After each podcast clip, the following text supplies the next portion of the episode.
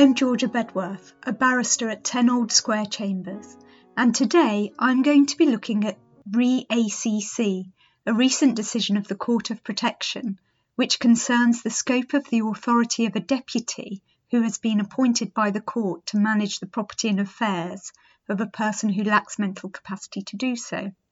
The decision is concerned in particular with when a deputy is authorised to incur costs in respect of legal advice and legal proceedings. The court also gave guidance on how professional deputies should deal with potential conflicts of interest if they want to instruct their own firm or a firm they are connected with to give legal advice on behalf of the person lacking capacity. Following this decision, the Office of the Public Guardian, who supervise deputies, has published some guidance. That guidance is essential reading for all deputies, professional or not. The court had before it three applications by professional property and affairs deputies, which concerned whether the deputies had authority to pay costs which had been incurred or which were to be incurred in legal proceedings on behalf of the person lacking capacity.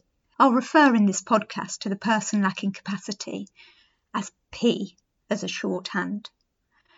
In two cases, the proceedings concerned welfare matters, but in all three cases, the deputy was connected with the firm of solicitors instructed to provide the advice and act in the legal proceedings.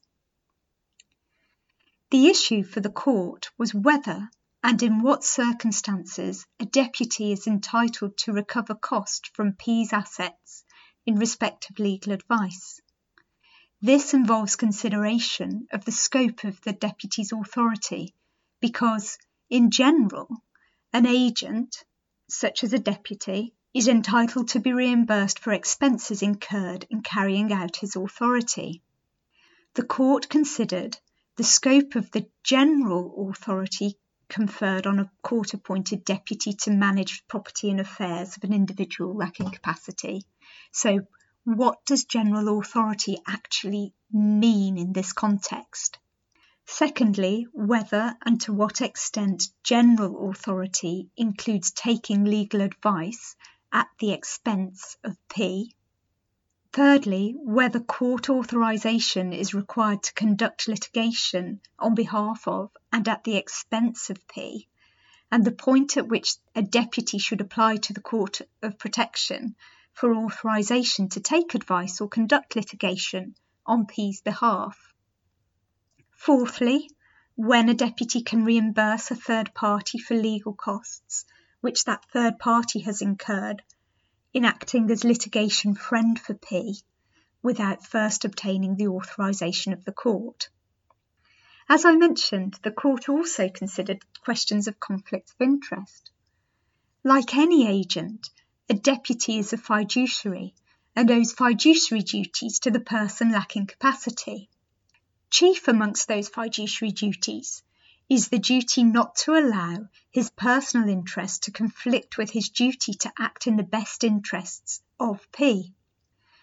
When the deputy is connected with a firm of solicitors, for example, because they are a partner in the firm, or a trust company connected with a firm of solicitors, and the deputy wants to instruct that firm to give legal advice, a conflict of interest arises. The court considered how such a conflict could be managed. The decision was given by the senior judge, Her Honour Judge Hilder. Her Honour Judge Hilder gave a detailed judgment dealing with each of these issues. The first point that the judge made was to make clear that a deputy only has authority to carry out acts authorised by the court order appointing him or her. General authority to manage property and affairs is authority to carry out the myriad of day to day tasks which need to be done to manage an individual's property, including completing a tax return or other day to day transactions. However, general authority doesn't include more one off tasks such as taking steps to sell a property. Although, where that is applicable, a deputy will often be given authority to sell a property by the order appointing him, adopting a standard template wording from the templates that the Court of Protection generally uses. The Court recognised that inevitably a deputy may require legal advice or assistance in the course of managing P's property and affairs. If a deputy is authorised to sell P's home, for example, that task will require legal advice. Whether a deputy has authority to take legal advice and pay for it out of P's assets in non contentious matters without court authorisation will depend on the scope of the authority granted by the court order.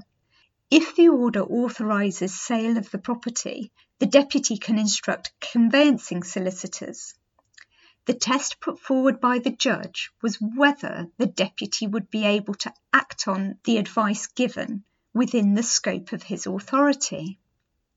What, though, of contentious matters? General authority certainly doesn't include conducting litigation at P's expense. If a deputy proposes to act as litigation friend for P, or make any application on P's behalf, subject to a couple of exceptions which I'll explain, he needs to apply to the Court of Protection for specific authority to do so. If he acts without that authority, he acts at his own risk as to costs. He will need retrospective authority from the Court of Protection before he can reimburse himself from P's assets. The exception to this is if the deputy wants to make an application to the Court of Protection in relation to a property and affairs matter. For example, a statutory will application. No prior authorisation is required for that sort of application. However, a Property and Affairs Deputy is not authorised to bring a welfare application, even in the Court of Protection, without first obtaining the authorisation of the court.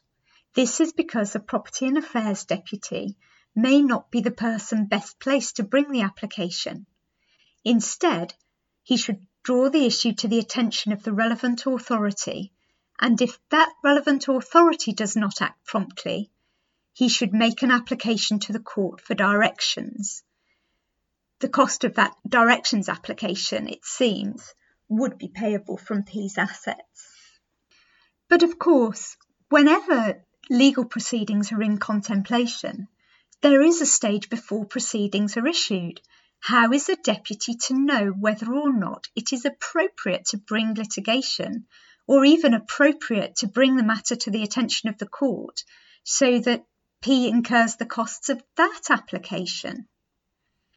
A deputy can take advice on potential litigation and can incur costs at P's expense up to the point of receiving a letter of response. However, before matters are taken any further by issuing proceedings, save in the case of urgency, authorisation of the Court of Protection is required. If urgent action has been required, then the Deputy should promptly apply for retrospective authorisation from the Court of Protection.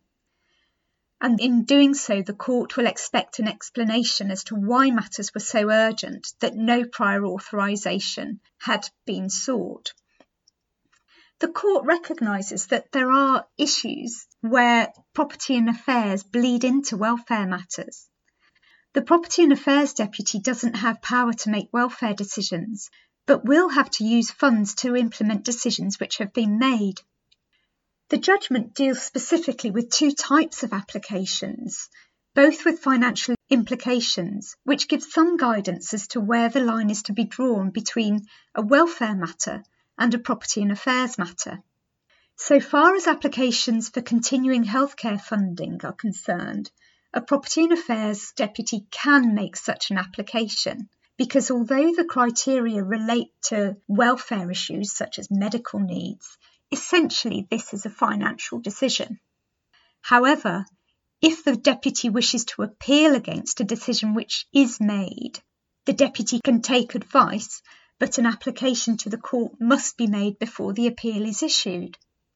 In contrast, a Property and Affairs Deputy has no authority to deal with education, health, and social care plans. Those are welfare decisions, although they may have financial implications. If an issue arises with such a plan or a decision of the relevant authority, the proper approach is to draw those issues to the attention of the court by applications for directions. What is made extremely clear by the judgment is that a deputy cannot pay the costs of a third party litigation friend in proceedings brought on behalf of P, e.g., a member of the family, without first obtaining the prior authorisation of the Court of Protection. The judgment doesn't consider, though, whether the litigation friend would have any independent right of indemnity from P's assets. One of the most important issues the judgment deals with is that of conflicts of interest. In respect of conflicts of interest, the court recognised that the specific authorisation would be required in respect of a deputy instructing his own firm. Where the order made no specific mention and gave no specific authority in respect of instructing a connected firm, the deputy is required to obtain three quotes and make a best interest decision as to who to instruct. If a deputy still wanted to instruct a connected firm, he could do so provided the costs did not exceed £2,000 plus VAT. But if they were to exceed that amount, an application is required. So, why is this decision important? The decision has been followed up with guidance from the Office of the Public Guardian. The OPG guidance basically repeats the decision but sets out the Office of Public Guardian's expectations of deputies in light of the judgment. This has implications both for deputies who have already been appointed and new appointees. The OPG expects deputies who have not yet been appointed to seek specific authorisation in respect of instructing their own firm, which will include a proposed limit on the costs which might be incurred without needing to make a separate special application to the Court of Protection. In any case where no specific authorisation has been given to the deputy to instruct his own or a connected firm, the deputy will need to obtain three quotes, unless obtaining the quotes is disproportionate, and make a best interests decision as to which firm should be instructed. If the costs exceed £2,000 plus VAT, then an application must be made to the Court of Protection if the deputy wants to instruct his own firm. In any case, the annual report filed by a deputy will need to set out clearly how the decision was arrived at. In cases where a deputy has already been appointed, the OPG has indicated that it will not make applications to the court to draw issues of conflict to the court's attention where matters have been concluded before the judgment in re ACC was handed down. That's the 27th of February 2020. But the OPG expects deputies to make applications for authorisation, including retrospective authorisation, where cases are ongoing or where issues of conflict have arisen after the 27th of February 2020. The guidance says that applications should be made by 1st of April 2021. Otherwise, the Office of Public Guardian is likely to make an application where it sees that issues have arisen. Deputies therefore need to give very careful attention to the order appointing them and also need to give very careful consideration to where P's best interests lie when they need to instruct solicitors, particularly if they intend to instruct their own firm. This can't be the default option. Applications for the appointment of a deputy are now likely to routinely include provisions allowing a deputy to instruct his own firm up to a cost limit to avoid the need for too many future applications being made to the court. However, even taking this into account, it is likely that the number of applications to the Court of Protection will increase, particularly with older deputyships, as issues arise in the course of managing P's affairs. It remains to be seen if the balance has been struck by the court in an appropriate place.